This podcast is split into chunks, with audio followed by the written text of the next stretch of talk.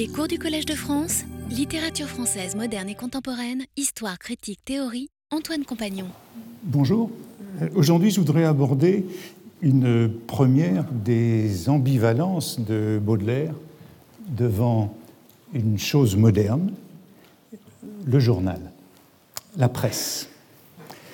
Je m'étais d'abord dit que je commencerai par vous parler de la notion baudelairienne de modernité, de la modernité, et puis euh, j'ai pensé qu'il n'y avait rien de plus difficile à comprendre et que je pouvais la remettre à plus tard, qu'il serait sans doute plus parlant de traiter d'abord de l'attitude du poète, faite de, de, fascination, mais aussi de peur, hein, de dépendance, euh, de demande, d'hostilité, relativement à quelques objets modernes. Mais j'ai deux remarques préalables à faire qui consistent en deux retours sur des choses dites la semaine passée durant la première leçon et à ce propos une petite digression de méthode. Le cours de l'an dernier, hein, sur 1966, je l'avais conçu comme une succession de 13 leçons assez discontinues. Hein. Je ne revenais pas euh, à la suivante sur là où les précédentes, puisqu'il s'agissait au fond d'emprunter 13 euh, entrées, 13 avenues dans une année, et chaque entrée était singulière. La cohérence se dégageant peu à peu de, de ces différentes euh, manières d'aborder cette année. Cette fois, il s'agit plutôt, je crois qu'il s'agira plutôt d'une leçon continue hein, que j'ai entamée la semaine passée et euh, qui s'étendra sur les 13 semaines de manière euh, quasi ininterrompue.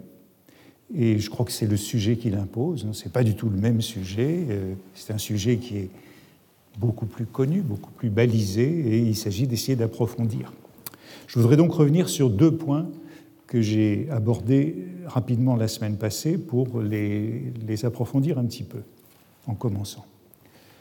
Je vous ai laissé sur cette idée que Baudelaire avait peu employé l'expression de petits poèmes en prose, alors que c'est sous ce titre que le recueil nous est bien connu, La spleen de Paris, petits poèmes en prose. Et je vous ai dit qu'il n'avait jamais employé cette expression, à mon sens, en tout cas je ne l'ai pas trouvée, cette expression de petits poèmes en prose, avant l'article de Sainte-Beuve du 20 janvier 1862 sur les prochaines élections à l'Académie française, dont la candidature de Baudelaire. Et dans cet article, le critique, que Baudelaire appellera dans son compte-rendu anonyme de cet article, le poète journaliste. Et je reviendrai tout à l'heure sur cette expression, ce mot composé de poète journaliste, qui d'ailleurs s'appliquerait sans doute beaucoup mieux à Baudelaire lui-même. En tout cas, Sainte-Beuve signalait dans cet article, dans les petits poèmes en prose de l'auteur, le vieux saltimbanque et les veuves sont deux bijoux. Sans suggérer positivement que cette expression de Sainte-Beuve, petits poèmes en prose, avait pu être reprise par Baudelaire lors de la publication des 20 poèmes dans la presse quelques mois plus tard, sous le titre Le spleen de Paris, petits poèmes en prose, projet qui était alors en discussion avec Arsène Housset, mais qui euh, avait d'autres titres, je crois que je les ai indiqués la semaine passée, La lueur et la fumée, poèmes en prose, le promeneur solitaire, le rôdeur parisien.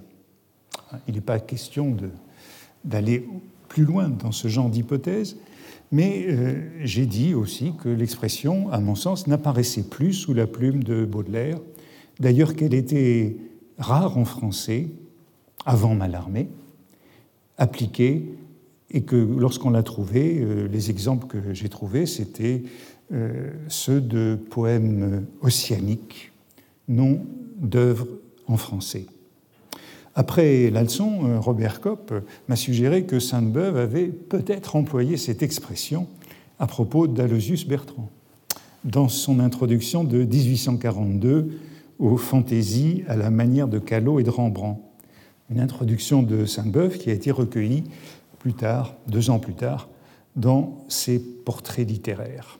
Voici ce qu'on y trouve. Robert Kopp n'avait pas tort de.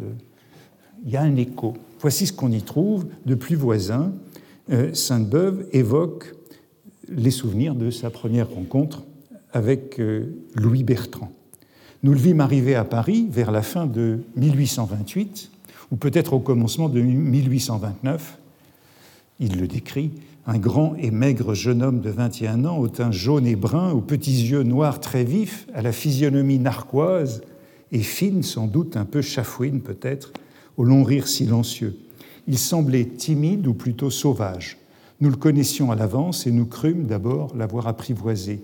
Il nous récita sans trop se faire prier, et d'une voix sautillante, quelques-unes de ces petites ballades en prose. Voici l'expression, petites ballades en prose, dont le couplet ou le verset exact simulait assez bien la cadence d'un rythme. On en a eu l'application depuis dans le livre traduit des pèlerins polonais et dans les paroles d'un croyant. La référence est intéressante, hein, c'est à donc euh, Miskiewicz, traduit par Montalembert, et les paroles d'un croyant de l'amener, donc ce milieu de l'avenir qui a intéressé Sainte-Beuve. Bertrand nous récita, entre autres, la petite drôlerie gothique que voici. Et revoici euh, l'adjectif, petite, en tout cas, petite drôlerie gothique qui est citée par Sainte-Beuve, c'est le poème Le maçon. On trouve donc l'expression petite balades en prose, petite drôlerie gothique, mais au fond c'est la suite qui est encore plus intéressante dans ce commentaire. On aura remarqué, une fois qu'il a cité le maçon, euh, Sainte-Beuve reprend la parole pour écrire ceci, on aura remarqué la précision presque géométrique des termes et l'exquise curiosité pittoresque du vocabulaire. Tout cela est vu et saisi à la loupe. De telles imagettes sont comme le produit du daguerréotype en littérature, avec la couleur en sus. Vers la fin de sa vie, l'ingénieux Bertrand s'occupait beaucoup, en effet, du daguerréotype et de le perfectionner. Il avait reconnu là un procédé analogue au sien et il s'était mis à courir après beaucoup de choses intéressantes dans ce petit passage. Bon, cette euh, insistance sur euh, l'art de la miniature. Et on retrouve cette caractérisation des petits poèmes en prose de Baudelaire comme des bijoux ou dans euh, l'autre référence que je citais la semaine passée, l'art de l'émail. Même accent donc sur la peinture sur émail ou les bijoux. Et chez, euh, chez Bertrand, euh, tout cela est vu et saisi à la loupe. Et euh, ensuite, ce terme d'imagette que Sainte-Beuve applique au poème de Bertrand, aux petites ballades, imagette, le trésor de la langue française nous le donne même comme un apax, en citant cette expression de Sainte-Beuve. Mais Sainte-Beuve a probablement trouvé le mot dans euh, chez les poètes de la Pléiade, euh, chez qui il se trouve. En tout cas, cela confirme bien le sens de petit sur lequel j'insistais la semaine passée, petit, c'est-à-dire miniature, mineur, art de la miniature, et non court, relevant d'un petit genre. Bertrand et Baudelaire suivant Sainte-Beuve, font bien œuvre de miniaturistes. Et cela nous rappelle un certain nombre des termes que Baudelaire utilisera pour ses poèmes en prose, qu'il ne qualifie donc jamais de petits dans beaucoup de lettres. C'est babiole, c'est bagatelle, toujours avec ce c'est qui est d'une certaine façon minorant. Et puis bien sûr, il y a ce rapprochement, mais j'aurai l'occasion d'y revenir dans d'autres leçons, avec le daguerréotype. Et Sainte-Beuve dit, évidemment, c'est un rapprochement rétrospectif. Ce n'est pas en 1829 que ce rapprochement lui est venu à l'esprit. Hein. Euh, sont comme le produit du daguerréotype en littérature avec la couleur en su, c'est ce qu'il dit plus tard. Le daguerréotype comme l'image fidèle, trop fidèle de la réalité, euh, là aussi c'est un mot nouveau. Hein. Le rapport euh, d'Arago sur le daguerréotype date de 1839 et c'est une expression euh, là aussi que Baudelaire utilisera à propos de tableaux dans le salon de 1845, donc vers le même moment, et il le fait d'ailleurs de la même façon, en évoquant la couleur en plus. Les tableaux qu'il voit au salon de 1845, certains de ces paysages pourraient être des daguerréotypes avec de la couleur en plus. Mais j'aurai l'occasion de revenir sur, ce, sur cette comparaison dans une des prochaines leçons. Le deuxième euh, petit retour que je voudrais faire, deuxième remarque, c'est sur ce poème Le miroir, le premier que j'ai commenté et sur lequel je suis allé assez vite la semaine passée en l'abordant trop brièvement. Euh, le voici euh, tel qu'il a été publié pour la première fois dans la Revue de Paris le 25 décembre 1864. Poème boutade, disais-je, poème difficile à réduire au sens littéral de la chose vue, poème qu'on peut rattacher à ce que Baudelaire appelle symboles et moralités dans cette euh, classification du spleen de Paris parmi ses projets entre choses parisiennes, onirocratie et symboles et moralités. L'homme épouvantable de cette petite pièce disais-je la semaine passée, euh, c'est l'homme des droits de l'homme, l'homme d'une société que Baudelaire décrit euh, à propos du roman dans son article sur les Misérables, le roman de Victor Hugo, l'homme d'une société, dit-il, qui est trop amoureuse d'elle-même, cette société moderne, narcissique, qui ne cesse de se regarder comme cet homme épouvantable. Cela, disais-je, nous renvoie à deux miroirs modernes, miroirs de la vie, du monde, de la société moderne, avec lesquels les rapports de Baudelaire sont particulièrement ambigus. Et je disais, ces deux miroirs de la société moderne, euh, ce sont euh, le suffrage universel et le journal, précisément. Il faudrait en vérité en ajouter un troisième. Ce troisième, c'est la photographie. Dans le texte sur la photographie du salon de 1859, il y a aussi une comparaison de la photographie à ce miroir de l'homme moderne. Le miroir est donc moral, caricature de l'homme moderne, c'est-à-dire aussi de l'homme éternel, puisque c'est celui-là qu'il révèle. Et j'évoquais ces passages sur, euh, je crois que je les évoquais, euh, sur le suffrage universel. Hein. Par exemple, dans Pauvre Belgique, rien de plus ridicule que de chercher la vérité dans le nombre, comme le fait le suffrage universel, le suffrage universel et les tables tournantes, pour ridiculiser cette société qui croit en même temps au suffrage universel et aux tables tournantes. Par exemple, emblématisé en Victor Hugo. C'est l'homme cherchant la vérité dans l'homme. De nouveau, cette réflexivité du miroir, du narcissisme moderne. Et ces tables tournantes, euh, comme on le sait, elles reviennent assez souvent euh, sous la plume de Baudelaire, associées au gaz, au mythe du progrès. Théorie de la vraie civilisation, dans mon cœur mis à nu, elle n'est pas dans le gaz ni dans la vapeur, ni dans les tables tournantes, elle est dans la diminution des traces du péché originel.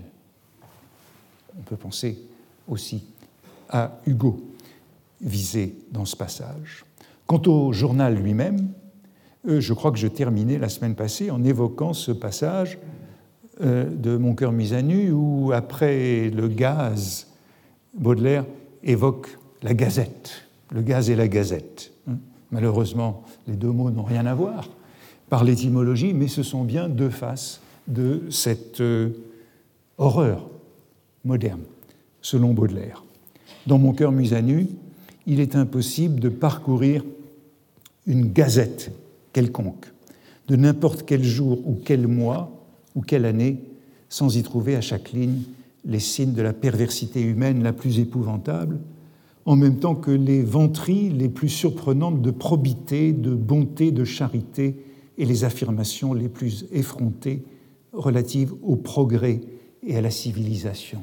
Ces deux aspects de la gazette ou du journal, à la fois la foi moderne dans le progrès et puis, à chaque ligne, les faits divers qui désignent l'horreur humaine. Tout journal de la première ligne à la dernière n'est qu'un tissu d'horreur, guerre, crime, vol, impudicité, torture, crime des princes, crime des nations, crime des particuliers, une ivresse d'atrocité universelle. Et c'est ce dégoûtant apéritif que l'homme civilisé et c'est de ce dégoûtant apéritif que l'homme civilisé accompagne son repas de chaque matin. Tout en ce monde sut le crime, le journal, la muraille et le visage de l'homme. Ce qui nous renvoie à ce miroir et à ce visage de l'homme qui est bien une allégorie de l'humanité moderne et de l'humanité éternelle. Je ne comprends pas qu'une main puisse toucher un journal sans une convulsion de dégoût. Journal dans lequel Baudelaire n'hésite pas à écrire par ailleurs, comme nous allons y venir. Mais je m'interrogeais sur ce, cette muraille entre le journal et le visage de l'homme. Tout en ce monde sut le crime, le journal, la muraille et le visage de l'homme. Qu'est-ce que cette muraille vient faire là? Eh bien, cette muraille, c'est, me semble-t-il, celle, là encore, d'un autre visage de cette société moderne, c'est celui des graffitis sur les murs. Des graffitis sur les murs qui sont à la fois obscènes et politiques. Autre fragment de mon cœur mis à nu, deux belles religions immortelles sur les murs. Voilà cette vérité de l'homme qui apparaît sur les murs, sur la muraille. Deux belles religions immortelles sur les murs, éternelle obsession du peuple, une paix, le phallus antique, et vive Barbès, ou Abba Philippe, ou vive la République. C'est donc ça, la muraille, les graffitis qui renvoient à la sexualité et à la politique sur le même plan. Louis-Philippe et le conspirateur républicain, Barbès, graffiti républicain qui nous renvoie donc à 1848 ou aux années qui précèdent 1848. C'est d'ailleurs la seule allusion à Barbès dans les écrits de Baudelaire. Ainsi, le journal est bien ce miroir de l'homme moderne. Et on trouverait assez souvent chez Baudelaire des références à la Gazette des tribunaux. Cette Gazette des tribunaux qui est euh, le miroir même du fait divers et de l'atrocité particulière. On le trouve notamment dans des esquisses de mélodrames de Baudelaire, inspirés de faits divers, abominables, ou dans euh, Le peintre de la vie moderne. La négation, je cite, le peintre de la vie moderne, la négation du péché originel ne fut pas pour peu de choses dans l'aveuglement général de cette époque. Si toutefois nous consentons à en référer simplement aux faits visibles, à l'expérience de tous les âges et à la gazette des tribunaux, nous verrons que la nature n'enseigne rien, ou presque rien, le crime dont l'animal humain a puisé le goût dans le ventre de sa mère est originellement naturel. On pourrait citer beaucoup plus longuement ce passage euh, qui montre l'intérêt de cette gazette des tribunaux comme euh, miroir de la nature humaine. L'homme épouvantable, c'est donc bien l'homme moderne, mais c'est aussi l'homme éternel, tel que le journal en est le grand miroir. Il y a un troisième miroir, je le disais, c'est la photographie, mais nous y viendrons plus tard. Or, dans ce journal, Baudelaire publie néanmoins, et il en vit, et c'est pourquoi je voudrais aborder, mais vous voyez que l'introduction a déjà eu lieu, cette attitude face au journal comme une attitude emblématique de cette euh, ambivalence moderne ou anti-moderne. Et on peut repartir de cette euh, trop fameuse phrase de Claudel, qui est citée par euh, Jacques Rivière en 1910 dans la NRF, et qui est depuis citée partout pour, d'une certaine façon, résumer les relations de Baudelaire et du journal. Claudel aurait dit, euh, tel qu'il est cité par Rivière, c'est un extraordinaire mélange de style racinien et de style journalistique de son temps.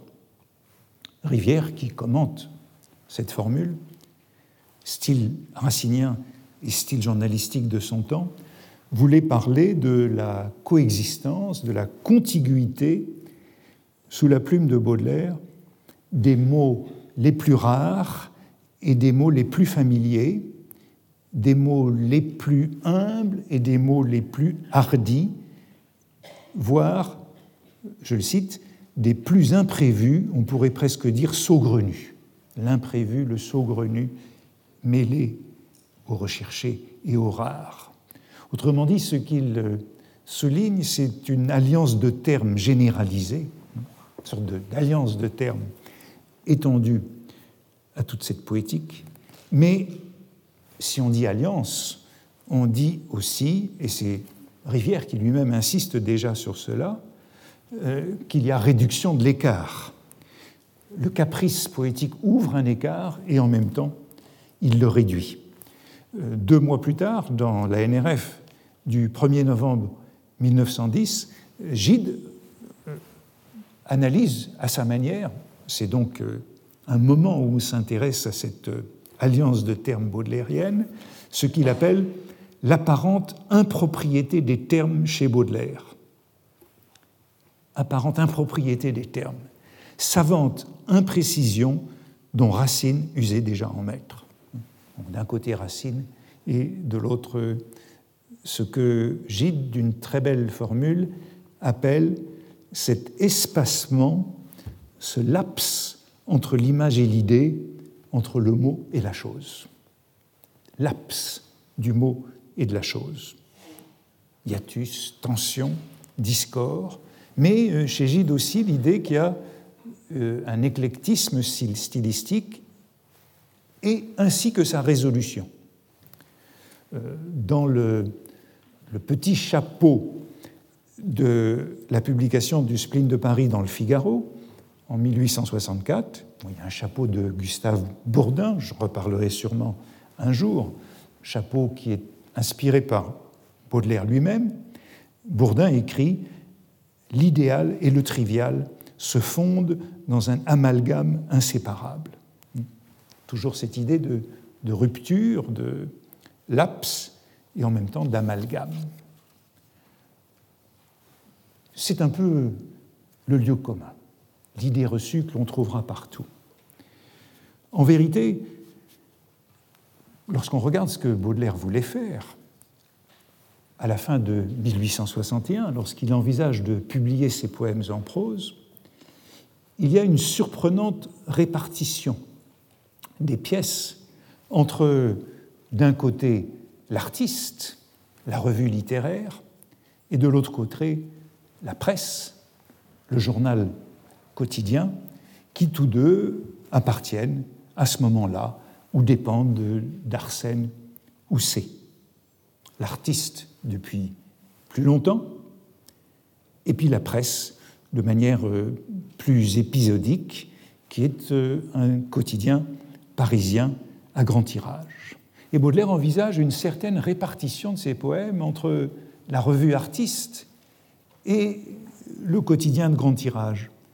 Euh, et voici ce qu'il écrit euh, à la fin de décembre 1861 à Arsène-Housset. J'ai de la besogne accumulée pour vous, pour l'artiste seulement, pas encore pour la presse.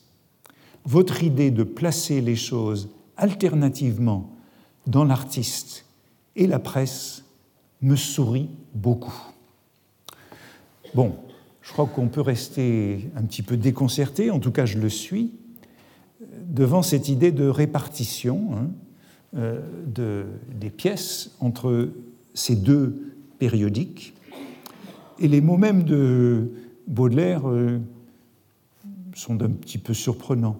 Me sourit. L'idée me sourit beaucoup. Expression euh, un peu cliché qui peut m'étonner sous la plume de Baudelaire, dont il y a très peu d'occurrences de cette expression. Mais vous voyez que ce que cette parenthèse suggère, un jet de la besogne accumulée pour vous suit une parenthèse, pour l'artiste seulement, pas encore pour la presse, la parenthèse suggère quand même que ce ne sont pas les mêmes poèmes qui seront destinés aux deux périodiques et que Baudelaire imagine autre chose pour le journal quotidien. Suit dans cette lettre une liste de douze poèmes qu'il prétend faits. En réalité, il n'y en aura jamais que huit qui seront achevés. Et euh, de ces huit poèmes achevés, eh bien, il y en aura sept qui se retrouveront dans la presse et non dans l'artiste, alors qu'il est destiné à l'artiste. Ce sont ceux du début, l'étranger, le désespoir de la vieille, le confiteor de l'artiste, la chambre double, la femme sauvage, et puis euh, Eros, Plutus et la gloire et la belle Dorothée qui seront seulement sur épreuve, qui ne paraîtront pas dans la presse. Vous voyez que c'était des pièces qu'il prévoyait pour une revue plus confidentielle, plus littéraire, et qui se sont retrouvées dans un quotidien parisien. Le jour de Noël 1861, il lui écrit encore Je voulais vous porter deux manuscrits un pour la presse dont nous avons parlé, un pour l'artiste. Celui-là est plus avancé. Il y a plusieurs années que je rêve à mes poèmes en prose. De Rechef, euh, vous voyez que ce ne, seront pas, ce ne seraient pas les mêmes genres de poèmes qui iraient des deux côtés. Baudelaire a l'air d'imaginer qu'il y en a qui sont plus adaptés à l'artiste, d'autres qui sont plus adaptés à la presse. Mais rien n'indique toujours ce qui aurait été destiné à la presse. À la même époque, il écrit à Poulet-Malassis Les poèmes en prose auxquels je travaille paraîtront de mois en mois, moitié à l'artiste, moitié à la presse. Mais quelle moitié? Y a-t-il une moitié plus adaptée, plus appropriée à la revue littéraire, une moitié plus adaptée à la presse quotidienne? L'énigme de cette répartition demeure, mais on en retire bien l'idée que dans l'esprit de Baudelaire, il y a des pièces différentes destinées aux deux côtés. En même temps, dans toutes ces lettres, Baudelaire parle toujours d'un livre, d'un recueil, toujours en vue, dès le début, en tout cas dès la lettre à Arsène Housset de la Noël de 1861. Il mentionne non seulement des poèmes, mais un recueil. J'ai dans l'idée qu'Etzel, écrit-il, y trouvera la matière d'un volume romantique à images. Et à chaque fois, il évoque le volume. Mais en même temps, les poèmes sont dispersés et bien sûr, c'est notamment pour des raisons financières, de façon à ce qu'il soit payé deux fois. Mais ce qui m'intéresse, c'est que ces pré-originales paraissent dans la presse. C'est Baudelaire lui-même qui traitait Sainte-Beuve de poète journaliste. Hein, je le disais dans cet article de janvier 1862 sur les prochaines élections de l'Académie, mais Baudelaire l'est bien davantage, en tout cas à cette date où il cherche euh, frénétiquement à placer ses poèmes en prose et euh, ses articles, notamment ses essais, Le peintre de la vie moderne, où il cherche à les placer dans toutes sortes de périodiques. Chez Louis Marcelin pour La vie parisienne, chez Alphonse de Calonne pour La revue contemporaine, chez Étienne Carjat pour Le boulevard, Mario Huchard pour Le Nord, Léon Bérardi pour l'indépendance belge, Albert Collignon pour la revue Nouvelle, Gervais Charpentier pour la revue nationale, Henri de la Madeleine pour la Nouvelle Revue de Paris. Le plus souvent sans succès, mais avec une grande agitation dans laquelle on peut trouver quelque chose de pathétique hein, dans cette course et aussi de très capricieux dans cette distribution des publications. Et j'insiste, non seulement dans des revues de plus ou moins haute culture littéraire et poétique, mais aussi, euh, pour ses poèmes en prose, des publications beaucoup plus ordinaires, quotidiennes ou non, comme euh, la presse, le boulevard ou le Figaro. On peut aussi euh, remarquer que presque tous ces périodiques disparaissent aussitôt que Baudelaire y paraît. Euh, pour beaucoup d'entre eux, euh, la parution euh, du texte de Baudelaire a lieu dans le dernier numéro, un numéro qui n'est pas toujours distribué. Les rapports sont très difficiles entre Baudelaire et les directeur ou les rédacteurs en chef de ces publications, avec euh, Arsène Housset. Je crois l'avoir déjà dit la semaine passée, euh, Baudelaire envisage de publier euh, une centaine de poèmes de mois en mois, et finalement il n'y en aura que 20, et la dernière livraison, le quatrième feuilleton, restera sur épreuve en septembre 1862. L'argument explicite, euh, c'est que Baudelaire reprend des poèmes déjà publiés ailleurs, mais on pourrait aussi souhaiter connaître euh, la réaction des lecteurs au premier feuilleton de la presse. Et puis, euh, il y a eu des disputes sur les corrections d'Arsène Housset, notamment dans le poème L'horloge.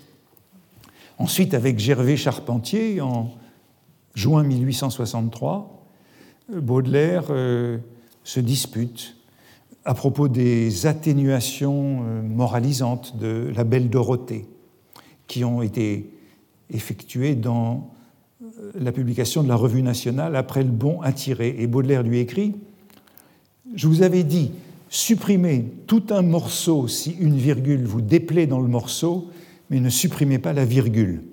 Elle a sa raison d'être, j'ai passé ma vie entière à apprendre à construire des phrases et je dis, sans crainte de faire rire, que, ce que je livre à une imprimerie est parfaitement fini. Mais on voit bien dans ces correspondances les demandes contradictoires du poète et de l'éditeur. Comme encore lorsque Baudelaire écrivait à Alphonse de Calonne en 1860, mais c'était à propos de poèmes en vers cette fois, je suis désolé de vous faire observer pour la dixième fois qu'on ne retouche pas mes vers. Veuillez les supprimer. Il y a donc une terrible et incessante guérilla avec euh, les directeurs et les rédacteurs en chef qu'on imagine euh, assez bien euh, fuyant Baudelaire lorsqu'il apparaît dans la rédaction de ces revues. Au fond, on peut avoir le sentiment qu'il n'y a pas assez de travaux sur Baudelaire et la presse. Au-delà justement de cette citation de euh, Claudel, reprise par Rivière, que je citais il y a un moment, euh, que cet aspect de Baudelaire, poète journaliste, n'a pas encore été pris tout à fait au sérieux. Quelques articles euh, de manière épisodique sur le style de l'anecdotier, de la chose vue, de l'observation suivie d'une réflexion morale, fût-ce une morale désagréable, hein, comme l'écrit Baudelaire à Sainte-Beuve lorsqu'il reparle, c'est à la toute fin de euh, son séjour en Belgique, le 15 janvier 1866, hein, lorsqu'il se remet à ce spleen de Paris et qu'il écrit à Sainte-Beuve J'ai tâché de me replonger dans le spleen de Paris, poèmes en prose, car ce n'était pas fini. Enfin, j'ai l'espoir de pouvoir montrer un de ces jours un nouveau Joseph Delorme, accrochant sa pensée rhapsodique à chaque accident de sa flânerie et tirant de chaque objet une morale désagréable. Mais ces bagatelles, voilà les bagatelles, quand on peut les exprimer d'une manière à la fois pénétrante et légère, sont donc difficiles à faire. Et voici de nouveau cette idée de, l'alliance dans le poème en prose du pénétrant et du léger. On a dit que c'était le style des nouvelles à la main du XVIIIe siècle, passé dans les petits journaux du début du XIXe siècle. Et euh, dans La fanfarlo, Baudelaire évoque, à propos des articles de Samuel Kramer, ce qu'il appelle cette tactique particulière aux journalistes qui consiste à comparer des choses dissemblables. L'effet journalistique dans le petit journal lié à cette association des choses dissemblables. On peut penser à ce choc sur lequel insistera Walter euh, Benjamin. Et il y a beaucoup de modèles de, ces, euh, de cet accident et de cette morale désagréable euh, liés à l'observation du flâneur dans la rue.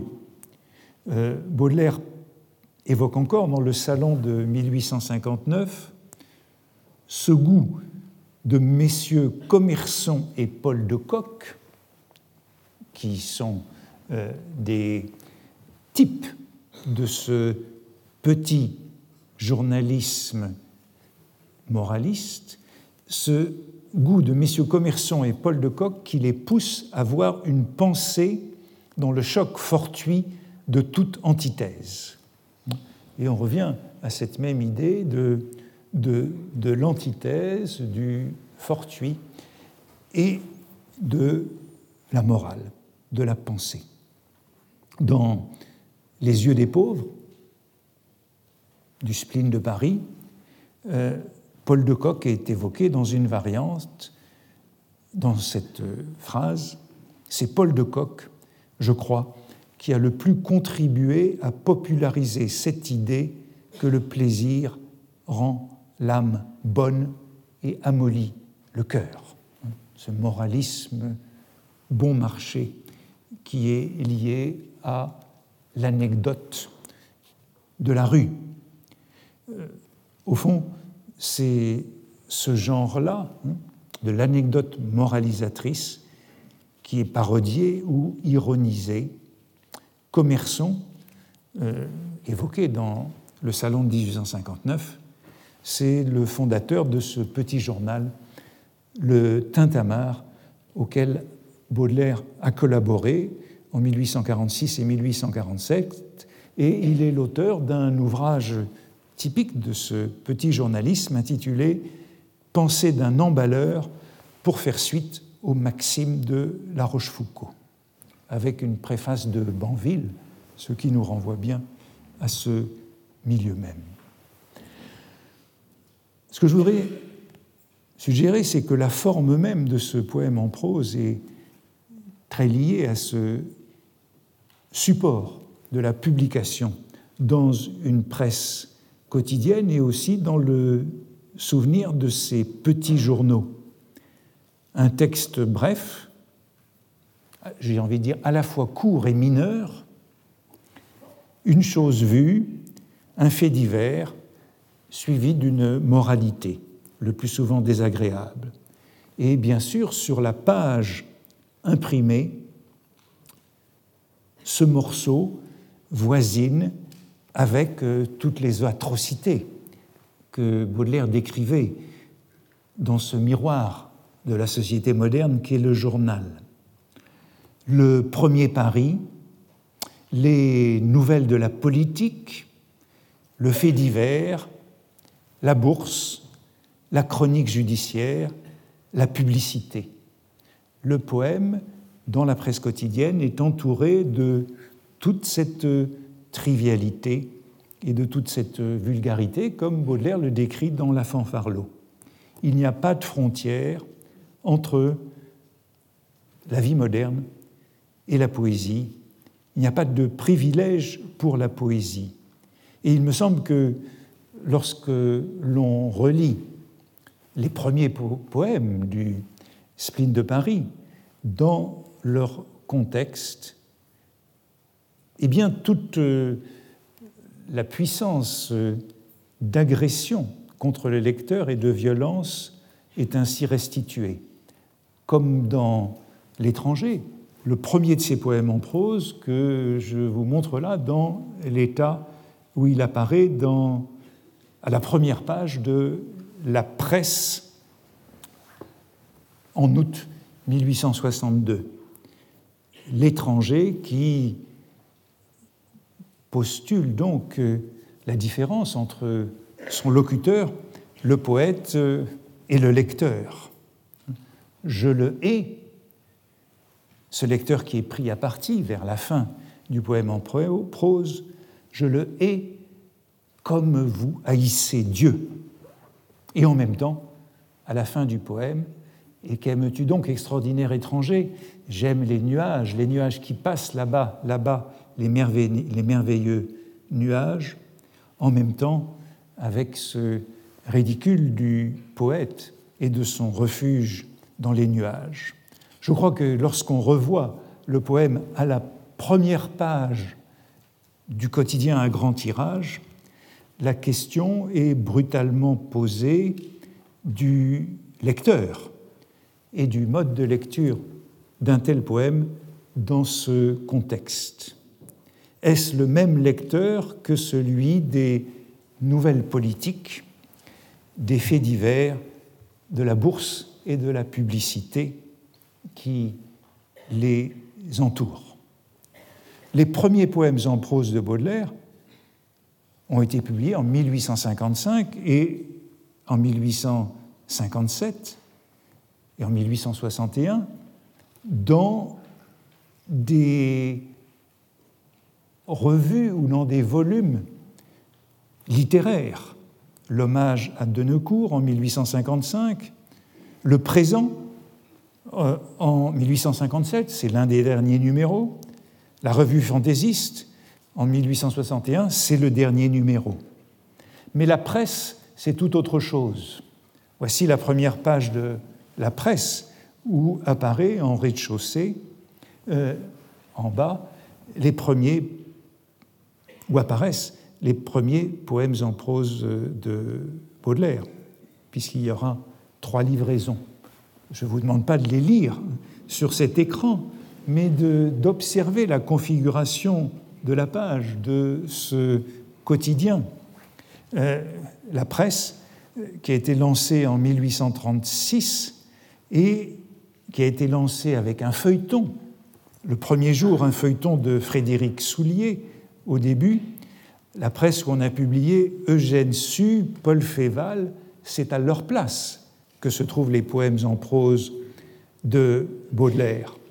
Et la configuration est exactement la même dans l'autre quotidien lancé la même année, Le siècle. Si l'on regarde cet exemplaire de la presse du 26 août 1862, où figurent les poèmes en prose, euh, on y trouve en haut à gauche, dans le coin, la bourse.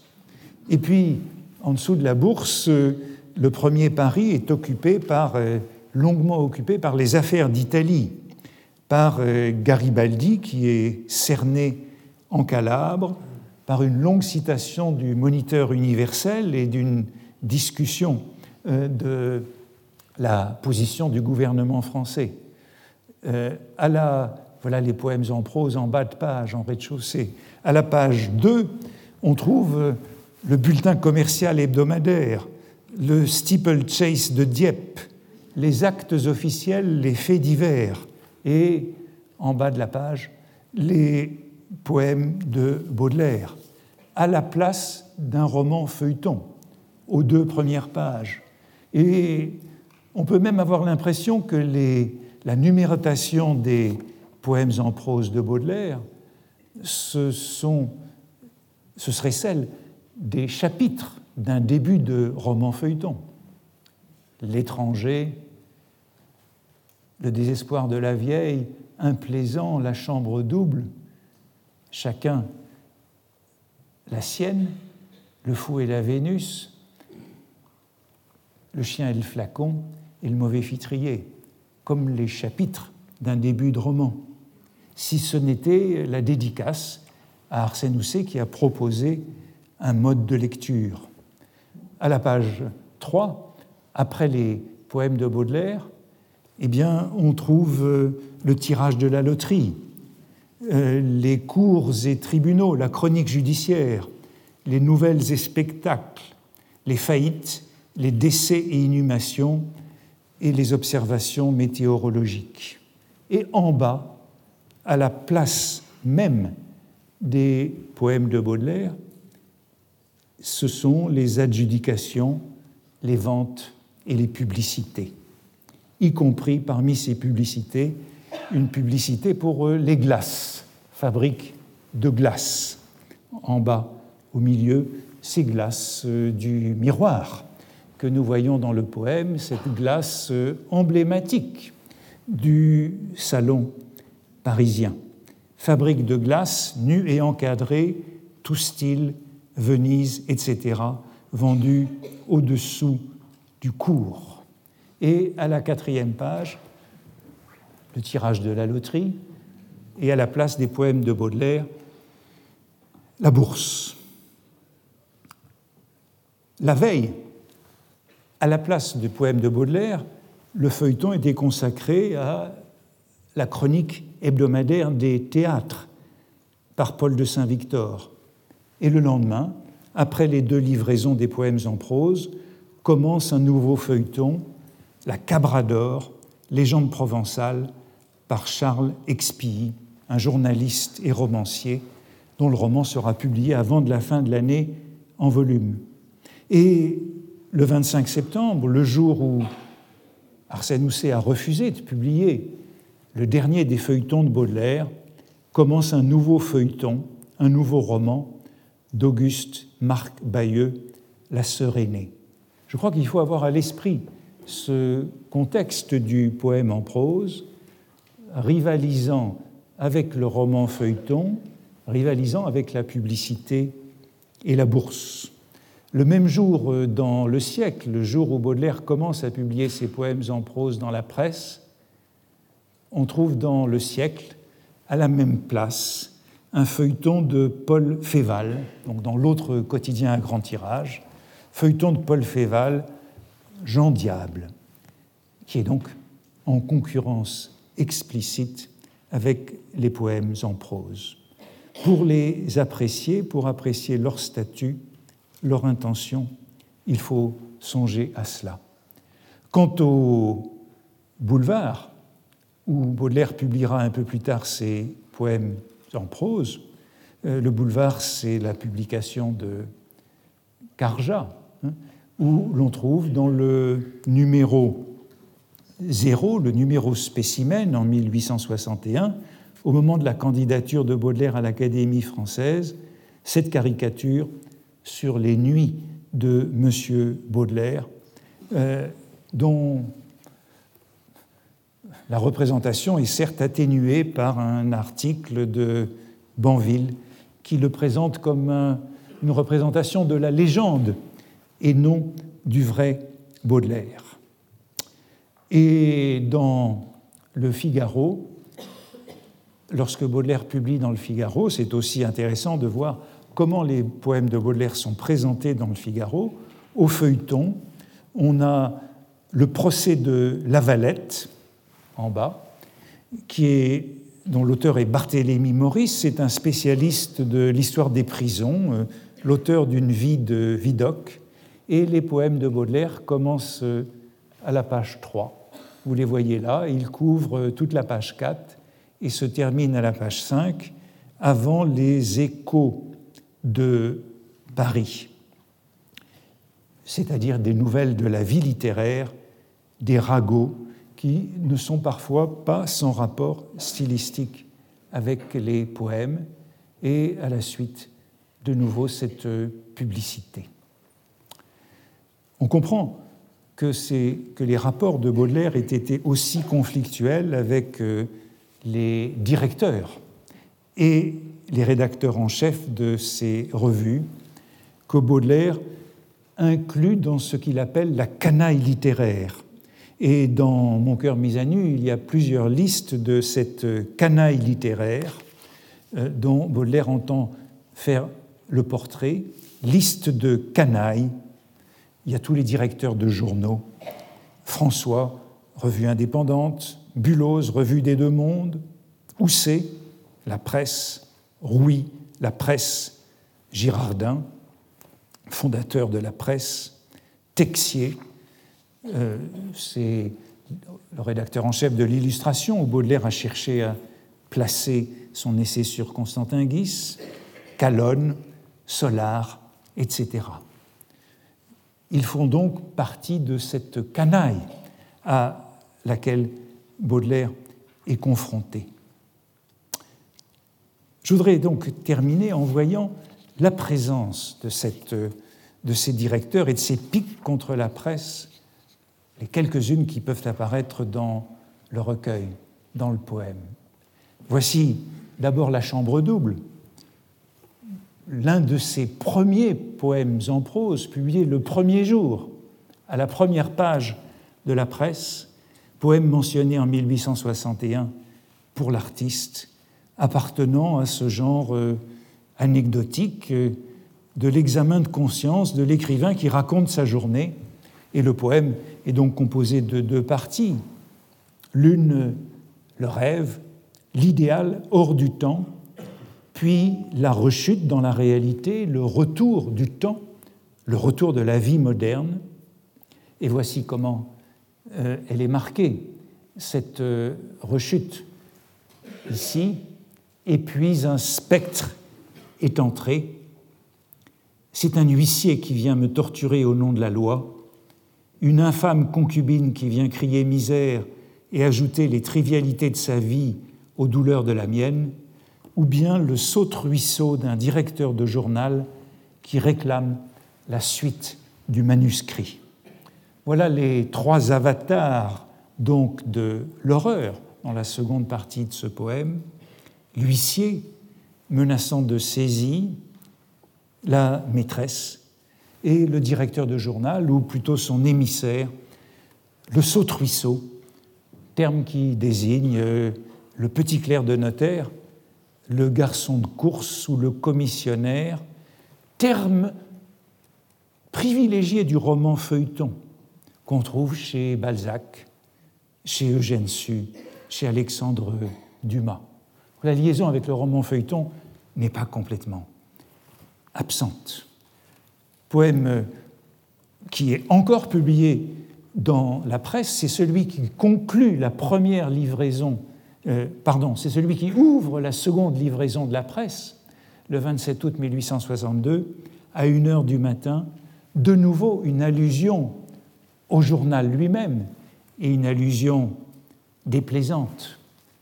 Euh, deuxième paragraphe, ou troisième paragraphe, horrible vie, horrible ville, récapitulons la journée. Même modèle de cet examen de conscience en fin de journée. Récapitulons la journée. Avoir vu plusieurs hommes de lettres, dont l'un m'a demandé si l'on pouvait aller en Russie par voie de terre, il prenait sans doute la Russie pour une île, avoir disputé généreusement contre le directeur d'une revue qui à chaque objection répondait C'est ici le parti des honnêtes gens, ce qui implique que tous les autres journaux sont rédigés par des coquins. Avoir salué une vingtaine de personnes, dont quinze me sont inconnues, avoir distribué des poignées de main dans la même proportion, et cela sans avoir pris la précaution d'acheter des gants, être monté pour tuer le temps pendant une inverse chez une sauteuse qui m'a prié de lui dessiner un costume de Vénustre, avoir fait ma cour à un directeur de théâtre. Voilà les démarches incessantes de l'homme de lettres hein, et cette réalité à laquelle il est confronté. Le directeur de revue, la sauteuse, sauteuse, mot populaire pour une danseuse aux mœurs faciles, pour une prostituée. Voilà l'exemple de cette impropriété, euh, de ce choc de registre de langage. Euh, la sauteuse apparaît-elle ici pour la première fois dans la presse quotidienne C'est un mot qu'on trouve peu dans la littérature jusque-là, sinon dans le théâtre de boulevard. Et enfin, cette vénustre pour Vénus, le mot écorché, le cuir. L'opposition du coquin et de l'honnête homme rappelle euh, bien sûr un certain nombre de démêlés de Baudelaire avec euh, des directeurs de revues et de journaux, et le mot euh, de Joseph de Maistre, hein, je sais ce qu'est la vie d'un coquin, je ne l'ai jamais été, mais celle d'un honnête homme est abominable, mot auquel il arrive à Baudelaire de faire allusion. Enfin, une autre allusion, mais ce n'est pas la dernière, dans le gâteau. Et vous voyez que c'est encore, euh, on pourrait dire, une place stratégique. C'est le premier poème du troisième feuilleton euh, de la presse encore un poème en deux temps, le temps du, de l'idéal et celui de la chute, et ici l'allusion, pardon, les dernières lignes, bref, je me sentais, et puis dans la colonne suivante, bref, je me sentais, grâce à l'enthousiasmant de beauté dont j'étais environné, dans un paysage de montagne, en parfaite paix avec moi-même et avec l'univers, je crois même dans ma parfaite béatitude et dans mon total oubli de tout le mal terrestre, j'en étais venu à ne plus trouver si ridicules les journaux qui prétendent que l'homme est né bon. Allusion au journal lui-même et à toutes euh, les idées que l'on trouve dans ces journaux, y compris dans celui qu'on est en train de lire sur euh, la bonne nature de l'homme. Euh, bien entendu, c'est cela en particulier qui fait que Baudelaire est tellement à la recherche de ces bêtises dans le journal Le siècle qui emblématise à ses yeux cette bêtise moderne. Et voici enfin rapidement le dernier de ces premiers poèmes de la presse qui font référence à la presse, c'est dans Les Tentations, où Eros, Plutus et la gloire.